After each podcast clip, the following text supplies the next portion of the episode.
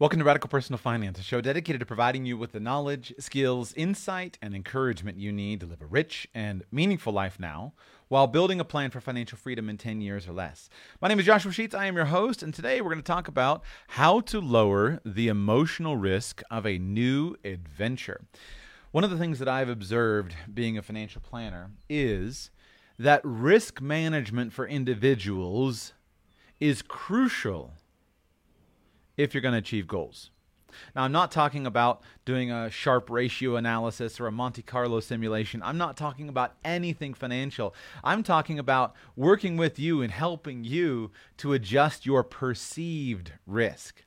I'm personally convinced that even though I used to do all the technical financial planning stuff, I'm personally convinced that people like coaches, personal coaches, and performance people who seek to inspire others probably do more to help people build wealth than those of us who are formal financial planners do. Because if you can help somebody learn how to overcome their perception of risk so that they'll go and take a new job or apply for a job that's double the amount of money, or so that they can go and start a business, so they can go and move from uh, one town to another town. I think you'll find that that's far more productive than just simply technical metrics on their portfolio. So I want to talk to you about how to lower the emotional risk of a new adventure. I'll tell it to you because earlier today I did something that was a little bit cowardly, and I'll tell you about it here in a moment. Um, but I'm using as a tool for uh, uh, uh, for for teaching you about this one of my recent projects. Uh, I have just this week started a new podcast called Radical Personal Finance in Espanol. Uh, as I record this, is not yet in the podcast feeds, but it will be soon. For right now, you can watch it on Facebook. Go to facebook.com/slash Radical Personal Finance en Espanol, and uh, I'm live streaming this there as a video podcast. much like I've been taking most of Radical Personal Finance and adding in video. And I have a number of reasons for doing this. But one of my reasons why I'm pursuing Radical Personal Finance in Espanol is to help me improve my language abilities. One of my goals is to be a better Spanish speaker, and yet I'm not nearly at the level of Spanish fluency that I really want to have. I have a lot of progress that I'd like to make with regard to my ability to speak the language effectively, and the only way that I know how to actually have that progress and and and make progress in my ability is to focus and force myself to do it. And for me, I read a lot in Spanish, I listen a lot in Spanish, but what I don't do enough of is talk in Spanish. And specifically, the kind of speaking that I want to do is to is I want to be able to be a professional public speaker in Spanish, which requires a high level of fluency, and I'm not there yet. So I set a goal this year uh, during 2020.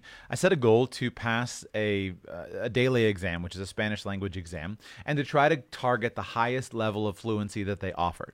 And so I've been working towards that, but making slow progress. And I said, you know what? Finally, I've been hemming and hawing, and I've wanted to do this for years, but I've always been too scared to start this thing. I'm just going to do it. I'm going to do it.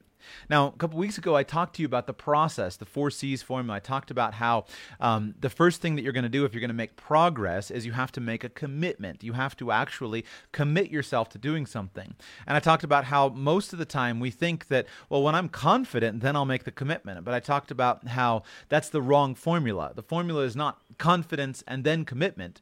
Rather, it is commitment first and then courage to do something, to start something. And then after courage, you wind up building capability because you take action. And then in time, you wind up having confidence. But the confidence always comes much, much later. And I talked about how valuable it can be to just focus on building that confidence. Um, but you're going to have to exercise courage. And so I've been exercising courage with my new project. But along the way, um, it's not always been easy. And so earlier this afternoon, I I recorded a show and I had streamed it to my personal Facebook page, and a bunch of people there were saying nice things about it, and I appreciated that. But then I just got embarrassed. I could hear the mistakes that I was making in Spanish myself, and I don't like to be bad at things. Just like you, I like to be good at things. I like to do things effectively. I don't like to be bad. And it's really humbling when you do something that you're bad at and you do it in public.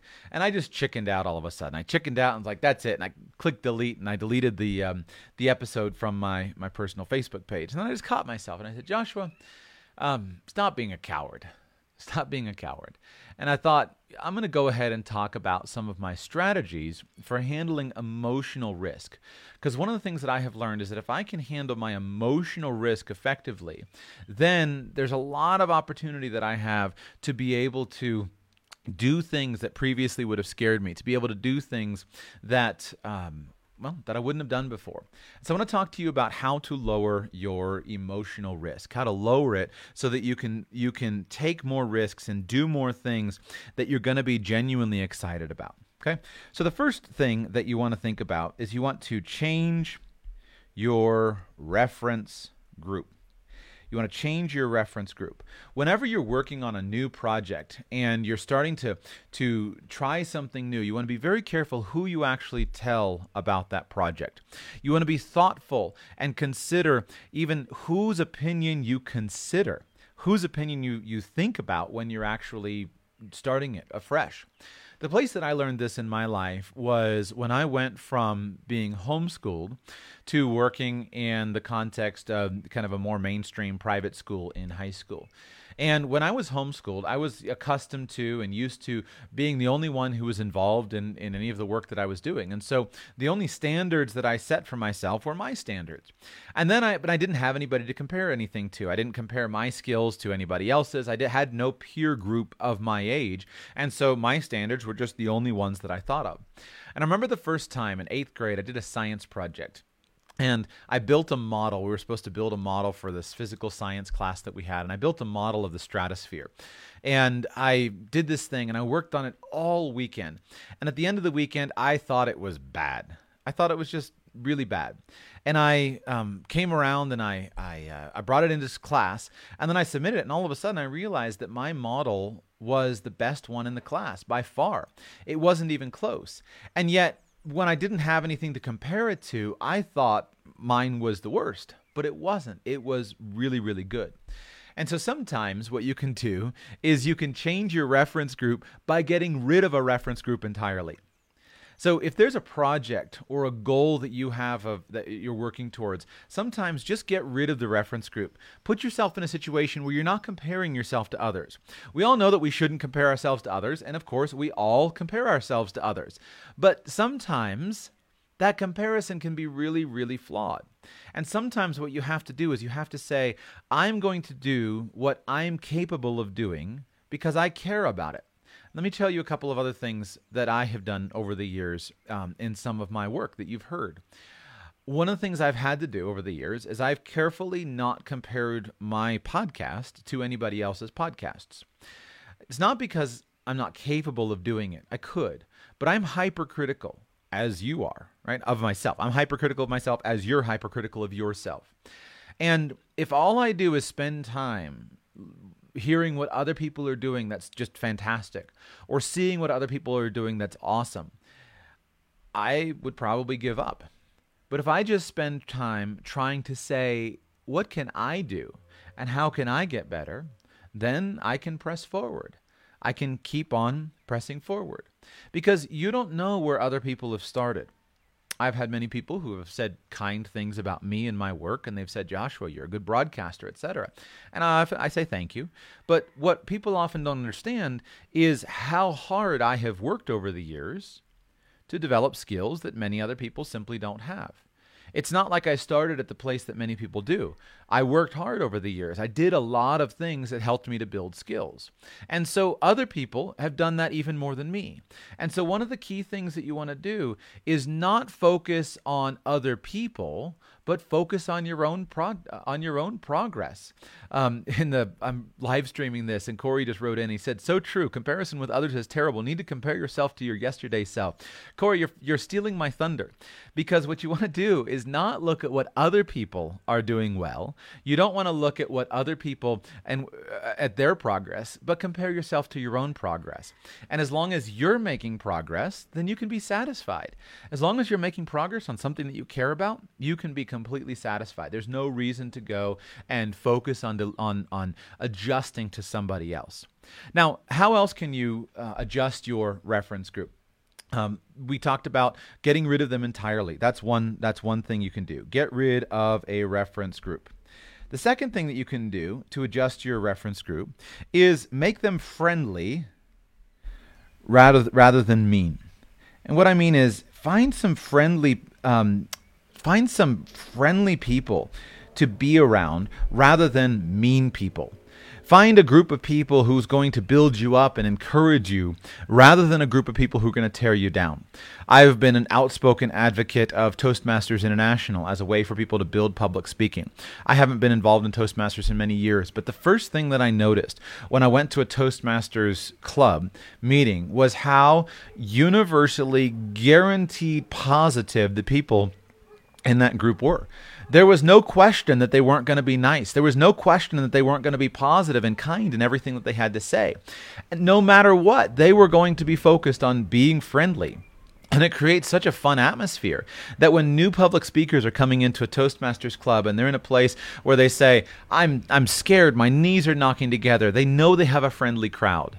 Importantly, also, they know they have a friendly crowd who's been where they are. One of the things that Toastmasters always do is when they have a new speaker, they always tell their stories, which is one of the reasons why I try so hard in my media work to tell my stories. I try to share how nervous I am or how difficult something is. I share the struggles, not because I want to bring you down, not because I want sympathy, but because I want to encourage you if you're feeling nervous, if you're feeling struggles, if you're feeling um, frustrated. That's common. That's common to all of us. And I think this niceness thing is actually an area where we've made real progress as a society. I think there are some things that if we honestly analyze our society, there's some areas where you say, you know what, there's some things that aren't as good as maybe, I don't know, 20 years ago. But there are a lot of things that we're a lot better at as a society. And one of the things that I've come to really appreciate, where I think we are a lot better as a society, is in simply being nice to one another. Being nicer, maybe that was a little bit of an overstatement. As long as we're not talking about politics, it seems like we're developing the ability to be nicer to one another, at least to be nicer to the people who aren't great at somebody, at something. You know, I follow a bunch of fat people Instagram accounts, and it's great because you'll have some super fat person that says, I'm going to lose weight. And all of a sudden, that person is surrounded by people just peeping, heaping on the, the positivity and the encouragement. You'll have people that share a goal, and all of a sudden, you'll see people light up and say, You can do it, go for it. And that's really great. I think it's really refreshing uh, because the the society that allows bullies, the society that allows people uh, to be mean at those who are not uh, better than them is not a fun society to live in. And so it's really nice um, to be in that. And so you can build that for yourself. Make your group friendly rather than mean, and you'll start to make progress. Another tool in terms of changing your reference group is find people who have done what you want to do. And then they won't laugh at you. It's so, so important. If you go, let's say you're fat and you want to lose, um, you want to lose weight, and you say to another fat person who's just a loser and has never lost weight, "Hey, you know what? Uh, I'm going to lose weight." They'll often laugh at you. They'll laugh at you and say, "A good try." Or maybe not, they'll just be quiet. But if you go to a formerly fat person who's not fat anymore and you talk to them and you say, I want to lose weight, they'll say, Go for it. You can do it. I've done it. You can do it too. Now, what about your money? The same thing applies with financial goals. Years ago, I remember I was working in a corporate job. I didn't like my job, and I came across the idea of of getting rich quick. Well, that I wanted to be financially independent quickly. And I'd read uh, Michael Masterson's book called Seven Years to Seven Figures. And I had this goal of becoming a millionaire in seven years, seven years to seven figures. And he gave the case studies in there of how people had done it, but I still didn't really believe that it was actually possible. And I remember going into some into a financial forum and I wrote and I said, um, I did it anonymously, which is another strategy we'll talk about in a moment. But I went into this financial forum and I said, How can I retire in seven years? And everybody laughed laughed at me. Now, this was, I wasn't aware of the financial independence or the retirement movement. I wasn't in a friendly forum, but everybody laughed at me. And I kind of tucked my tails and tail between my legs and I went away trying to figure out. Um, and I didn't give up on the idea. I just said, you know what, there's got to be a way to do it. And then a number of years later, I found um, the early retirement movement. And all of a sudden, as I'm looking around the early retirement movement, you see people who have these crazy aggressive financial goals. And all of a sudden, my goal of being, you know, financially independent in seven years was not so crazy. Many people had that same goal. And you go into an early retirement forum today and you start talking about it, and it's a totally different reception than what I got years ago when I first gave that. And so change the the find the people who've done what you want to do and then invite them to give you comments on what you're doing. A simple example would be um, hanging out with millionaires. If you want to make a pro- make progress and you want to be inspired, go hang out with people who are richer than you are, and go hang out with millionaires. Go hang out with multimillionaires. And all of a sudden, the stuff that you previously thought was impossible, uh, now people don't think it's impossible. You go to a group of of wage slaves, people who have no idea of how they can get out out from from just simply working for wages, and you say, "I want to double my income and double my time off next year." You say, "I want to double both. I want to double my income, double my time off." Most people will laugh. You go to a group of business people, you go to a group of millionaires, you go to a group of people who are, are, are aggressive about their goal setting, and you say, I want to double my income and double my time off. And they say, let's talk about how, because we've done it. Or I know this guy who would be a useful resource for you. And you get a totally different reception. So hang around people who have done what you have wanted to do and hang around friendly people. And a lot of times you'll find that that will, will open up opportunities for you. In addition to hanging out with people who are friendly and, and trying to figure out um, how to work with friendly people, sometimes it makes sense to um, make your reference group a group of strangers. This is one of those, um, I think, underutilized strategies. Make your reference group a group of strangers. The example I would give here is the idea of people who are comedy performances, uh, comedians. One of the things that scares me to my core is the idea of trying to deliver some form of comedic routine. Uh, I don't consider myself to be a naturally funny or witty person. I don't consider human to be a humor. I don't consider humor to be a strong suit of mine. And yet I've always been fascinated by how some people seem able to take the take the idea of comedy, the basic elements of comedy, and they are able to share that with other people in a really effective way. But that's never been me. And so someday I have a goal. Someday I'm going to go and um, perform in some kind of stand up comedy club. Scares me to my core, but someday I want to do that and try to figure out how to develop some comedic routines. But I tell you one thing I guarantee you I will not invite anybody that I know to come to that comedy routine. Now, I could have lots of friendly people who would come and cheer me on, but for me, it's hard for me to make myself that vulnerable. Much easier to probably go to a group of strangers who won't know who I am, who don't know where I'm from, and just simply try it and then see what happens. And I think that that can be used a lot of times. People who are artists often, they make something, they paint something, they create something. They're scared to, to give it to their friends because they don't really believe their friends when their friends say nice things to them. One of the things that is uh, uh, kind of a flip side of developing a positive community is it's often easy for a positive community to lose any sense of honesty. Um, you know, there's the joke that goes around online. If your white says, Do these pants make my butt look fat? Well, sometimes pants make a woman's butt look fat, and you probably should say so. And the person who should say so is probably the person who's kindest and closest, and yet, eh, is your wife ever going to believe you if she actually asks that question because she knows that you're conditioned to lie? It's kind of an interesting conundrum. So the same thing comes in when you're doing something that's hard for you. And so I appreciate people who are kind. I appreciate people who say nice things. A lot of times, though, I know that they're not honest. And so, if you want honest feedback, you often have to go to a group of strangers, and that may be easier because you're not emotionally invested in those people. So, change the reference group. And in those cases, you can often, by going to a place where you don't know anybody or doing something in a place where you don't know anyone, you can really dramatically make things easier for you to do.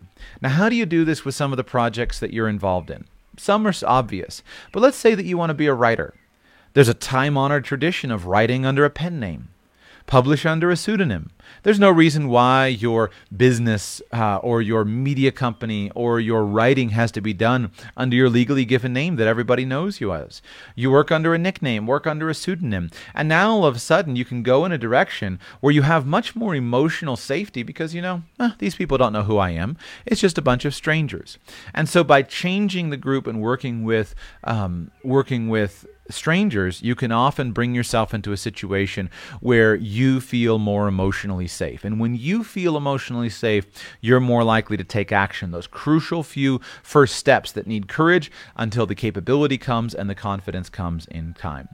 Next, uh, sometimes you can change your exposure change your exposure.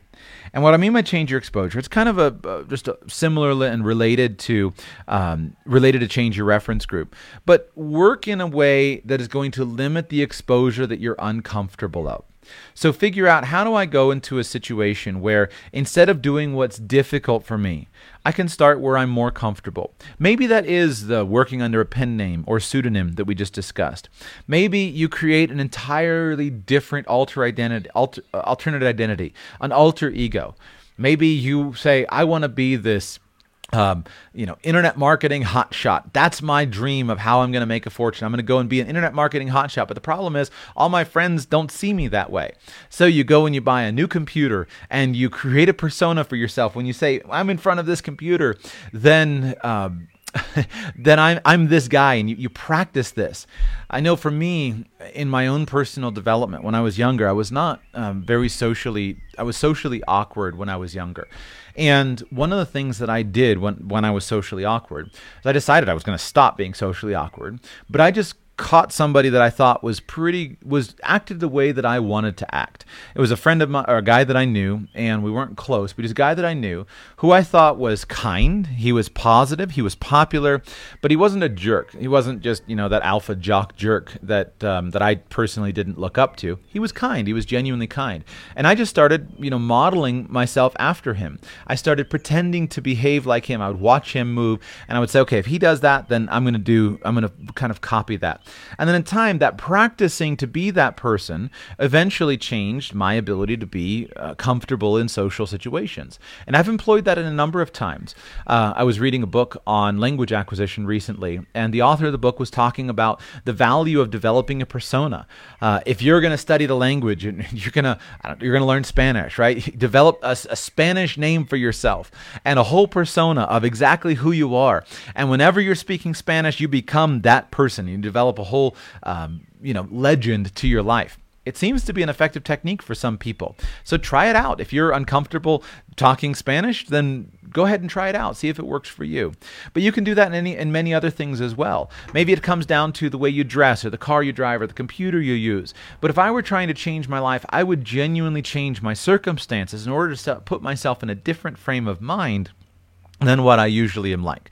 So again, different computer. When I sit at this computer, I am an internet marketing expert or I am a writer. This is my writing machine and this is how I see myself. And it starts to be fairly automatic. Over time, when you do things again and again and again, they grow and they become fairly automatic. So work under a, pseudonym, put yourself in a different situation. Work in a medium that is comfortable for you. Work on a medium that's comfortable for you. I'm going to use media production, but you translate for yourself. But I'll give you an example.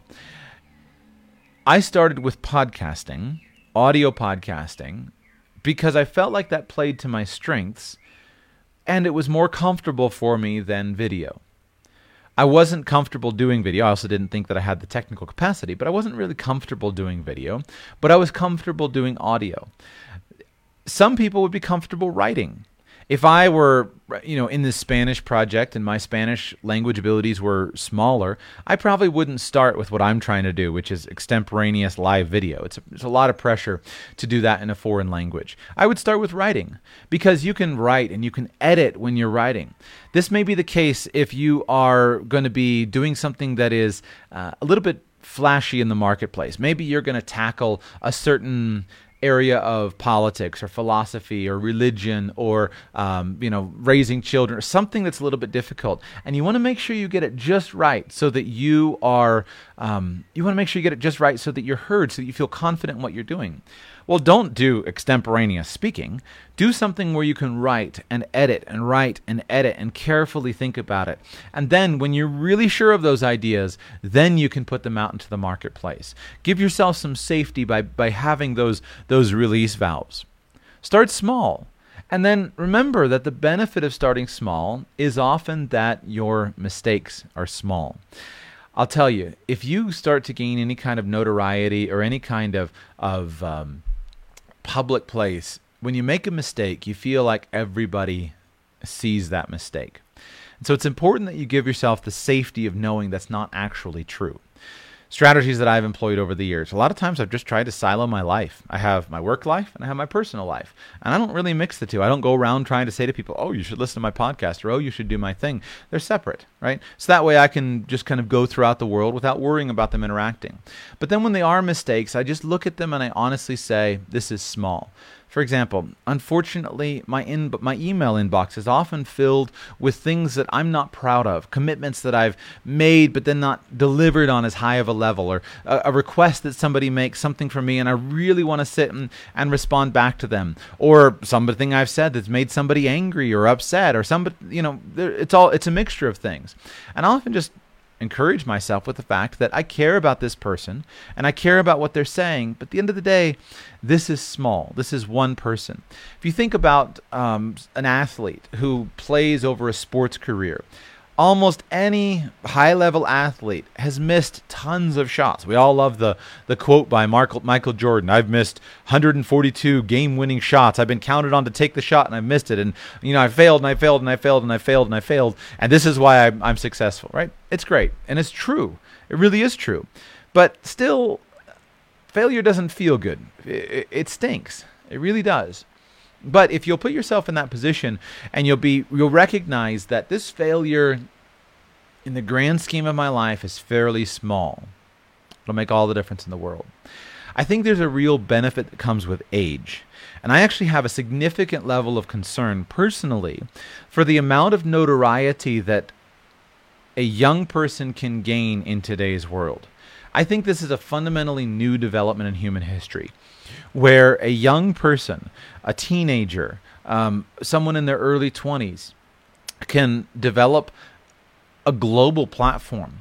Now, I love the potential of that. I think it's awesome because it means the best ideas can get out to the world regardless of, of somebody's age or somebody's exposure. It's an awesome, awesome platform, ability about the modern age. But that can also have a crushing result on the individual. And you see, I, I care deeply about the subject of teen suicide. And, um, you know, we live in, in many ways a suicide epidemic among young people. And if you study the subject, one thing you see is how teenagers often lack the perspective to put things they, they, lack perspective right they, they say something that makes somebody angry or they get piled on with a social media mob and it just it, it's so painful. The next thing you know, they're they're hanging from a noose. It's devastating, and yet it really is true. You know, I I, I said something a couple months ago on Twitter, and I had the unique experience of having a tweet go viral, and I ne- have never experienced so much abuse in such a short period of time, and I had to laugh. I, I didn't really laugh. I mean, it, it, did. It hurt. I took a bunch of screenshots, and I just thought, you know, here I am. I'm a mature man. I'm a father. Um, I'm independent. I'm I'm financially comfortable. I don't have, you know, I'm not. I don't have anybody to report to. I don't have a boss that's watching me. Um, I have a, a wife and children that love me. I'm a pretty stable guy, and yet still, the emotional pain of just being piled on was was really intense, and it it changed my perspective and I realized how dangerous this stuff really can be. But at the end of the day, what you I think have to look at is say no matter what it feels like at the moment, these mistakes are small. You know, my video today that I did that that I chickened out over. Number one, of course, I know that most people would say, Good for you, Joshua. Good for you for trying something new. So I'm my own harshest critic. But still, my mistakes, I can just tell myself, They're small and you're getting better. Don't compare yourself to others, compare yourself to yourself, Joshua. The mistakes are small and you'll get better. But I know that that exercise of courage builds. So whether you think of a mistake as small in the context of, well, it's just one person in my email inbox that I made angry, or it's just the people on my Facebook profile that I made angry, or maybe thinking small is just saying, this is one day in the course of a whole life. This is one game in the course of a season, one season in the course of a career. Recognize that most things in life that really um, bum us out emotionally are in the long run going to turn out to be fairly small. And so it's worth just keeping that in mind. Change your exposure. Next thing you can do is change your level of preparation. Now, this is not going to be applicable to all um, risks that you're going to take. But a lot of times, if you just change your level of preparation and commit yourself to a different strategy that will work for you, then you'll be able to push through the emotionally risky time.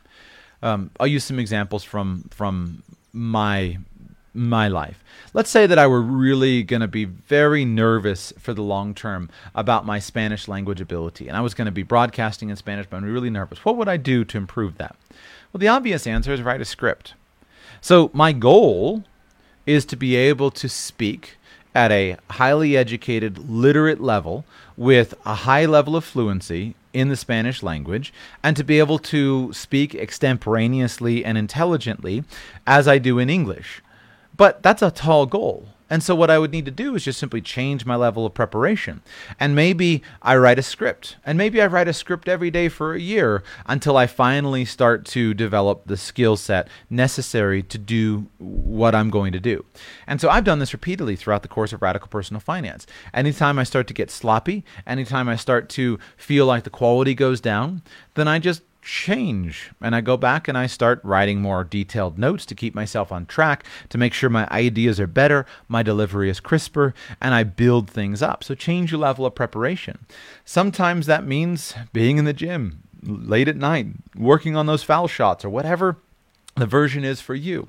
There have been many times where in sales presentations, when I used to do uh, sales presentations, I would basically memorize almost every word of the presentation. Uh, not because I needed to memorize the word, but because in order for me to be effective as a salesman and actually able to engage with somebody, I needed to not be thinking about what I was saying.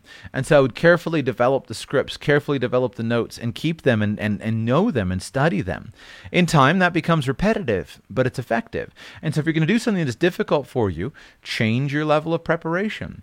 This is especially important when it comes to some area that is difficult for you. For me, it was always um, getting referrals, right? Asking for referrals. Or maybe it's asking for the order and actually doing it. And you just practice, practice, practice, memorize, memorize, memorize. And then all of a sudden you're in it and you ask for the order or you ask for referrals or whatever it is that is appropriate for what you're doing. Change your level of preparation.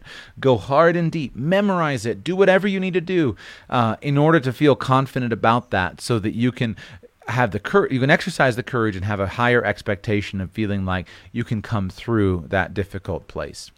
Next i would tell you this is one that i do uh, regularly is find an expert's early efforts. Find an expert's early efforts. And this is one of my favorite things that i love about the world that we live in today is the fact that many times you can actually now find somebody's early attempts. You can go and you can find somebody who's a, a, movie star, but you can uncover the home video of their high school play. And you can see how bad they were and yet how hard they worked. Um, for me, I always think about what would it be like? How could I go and find uh, maybe a Howard Stern's early, you know, first radio appearance, or or a Rush Limbaugh, or a Paul Harvey, or you know, some broadcaster who's just fantastic, and you think, I want to go and find their early stuff so I can see their progression, and so I can be confident that yes, I can go through the same progression. So go and find that. Go and find some early writing, some short stories of of um, J.K. Rowling's early short stories or something like that, and let it encourage you. It's so encouraging to know that other people have made progress because then you can confidently tell yourself, hey, I'm not the only one. What other people have done, I can do too. and you'll build and build and build and make progress um, over time.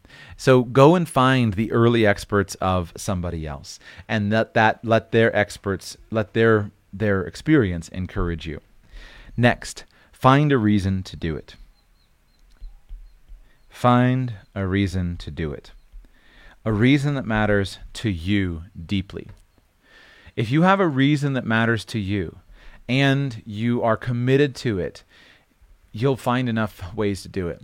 The best example that I know of this, and I've used this for years, but years ago, I was a, a young personal finance aficionado and I taught.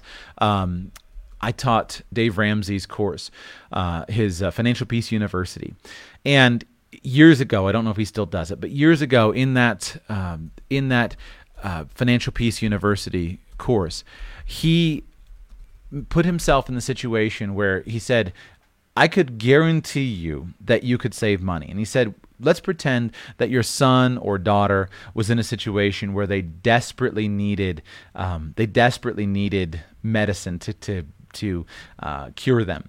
And he said. Uh, now the, the medicine is available you can buy it uh, but it costs $10000 and, and if you don't have it your son or your daughter or your nephew or your niece somebody that you love is going to die and yet if you can save the $10000 and you can give it to them then you can save their life and so, at some way over the next year, you have to figure out a way to earn and save the $10,000 in order to save your son's life. Could you do it? And I use that question again and again and again with financial planning clients. I would use it as an example. And of course, all of us, we say, I absolutely could do it. I absolutely would do it no matter what. I'd figure out a way. Because if the reason that you need something is so important, you'll figure out the how. You don't have to think about it. You don't have to know how you would do it. All you know is that if the reason were that important to you or that big of a deal for you, you know you'd figure out a way to make the change that is necessary. And so I think the same thing occurs when it comes down to that period of needing to exercise courage in doing something new. If the reason you're doing something new is important enough to you, you'll find a reason, you'll find the courage to exercise now when it's hard. You know, why do I care about being able to speak in Spanish? Well, I think about just this huge world of Spanish speakers, and I feel like I just feel this desire to be able to encourage them and to speak to them. And in some ways, it feels just deeply fulfilling because there are many more poor people in Spanish speaking contexts than there are in English speaking contexts.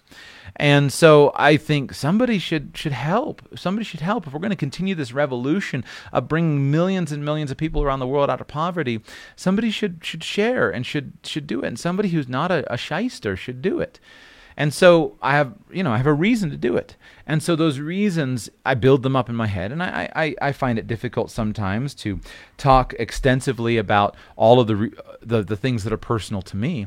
But I have enough reasons that are built up in my head where I can just stay focused and I can keep on going and it'll, it'll make it make pull me through. So what I do and what I encourage to you is paint a picture in your head of what success looks like and then paint a picture in your head of what failure looks like. So start with success. Pretend that you do the thing that you're scared of.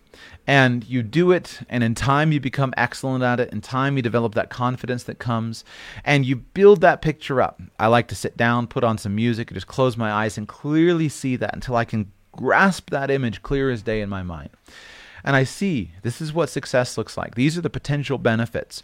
Um, if I get off the couch and go for a walk, or if I don't eat that bad food, or if I do, you know, this other thing and teach my child this certain thing that's difficult for me, see what success looks like. And then on the other hand, paint the picture of what failure looks like. And put yourself in a situation, close your eyes, and just imagine yourself as a total failure because you didn't take action you didn't exercise the courage that you needed to exercise. And then see what would actually happen in that circumstance. What would that look like? What would that feel like? And then hold those images and say, which do I want? And if you can get those images clear enough, and you can make it so obvious as to where you're going to wind up being and how you can grow towards it, then it'll make progress. And that's why I do my stuff in Spanish. I'm forcing myself to do my Spanish stuff in public because I, over the years, was inspired by other people who demonstrated how they learned. For a long time, I listened to people and I heard people who were just so great, so polished, so crisp, and I thought, I could never be as good as them. I could never do things as well as they could. And I just thought, that's unattainable. I didn't do anything. But then over time, there started to be this open revolution of communication where you could watch people's progress, you could see it charted out. And then I thought, if I could see other people's progress, I can make it too. And that's been that's been so deeply helpful for me that over the years I've wanted to share that with others. And so it's humbling, it's difficult for me. And if it were going to keep me from taking action, I wouldn't do it in public. But at this case, at this point, I've built things to where I'm I'm strong enough to um, do things without them uh, without them putting me in a situation where I'm am too scared about them. And so I figure if I can uh, build, if I can build this as an example for other people, and I can leave a legacy to show how so many other people have how you're not the only one. It's been difficult for other people too. Other people have started, um, other people have started in difficult situations, and yet they pushed through. If I can do that effectively, then I can help inspire other people. So that's why I do my Spanish stuff in public. It's good for me. It challenges me. It it imposes all this deep pressure on me. But I know that it can also help you. I know that it can serve as uh, a signal for you. And if I can do that, and I can get you to go and to say, you know what? If Joshua's willing to humble himself, if Joshua's willing to be vulnerable and, and do something he's not great at, then and, and I can see that Joshua's getting better right? Because a year from now, when you come and go back to my first episode of Radical Personal Finance in Espanol, a year from now, you're going to go back and you're going to say, wow, Joshua's gotten so much better. And so I want you to know now, right now, that that's what that's what's going to happen so that you you're not surprised by it. So then you can go and you can take that back to your life and you can say, you know what? I'm going to go ahead and do that thing that's been difficult for me. I'm going to go ahead and tackle that thing that that I, I feel nervous about, but I'm going to do it. And then what I know from experience is that then that will allow you to go and be an inspiration to someone else.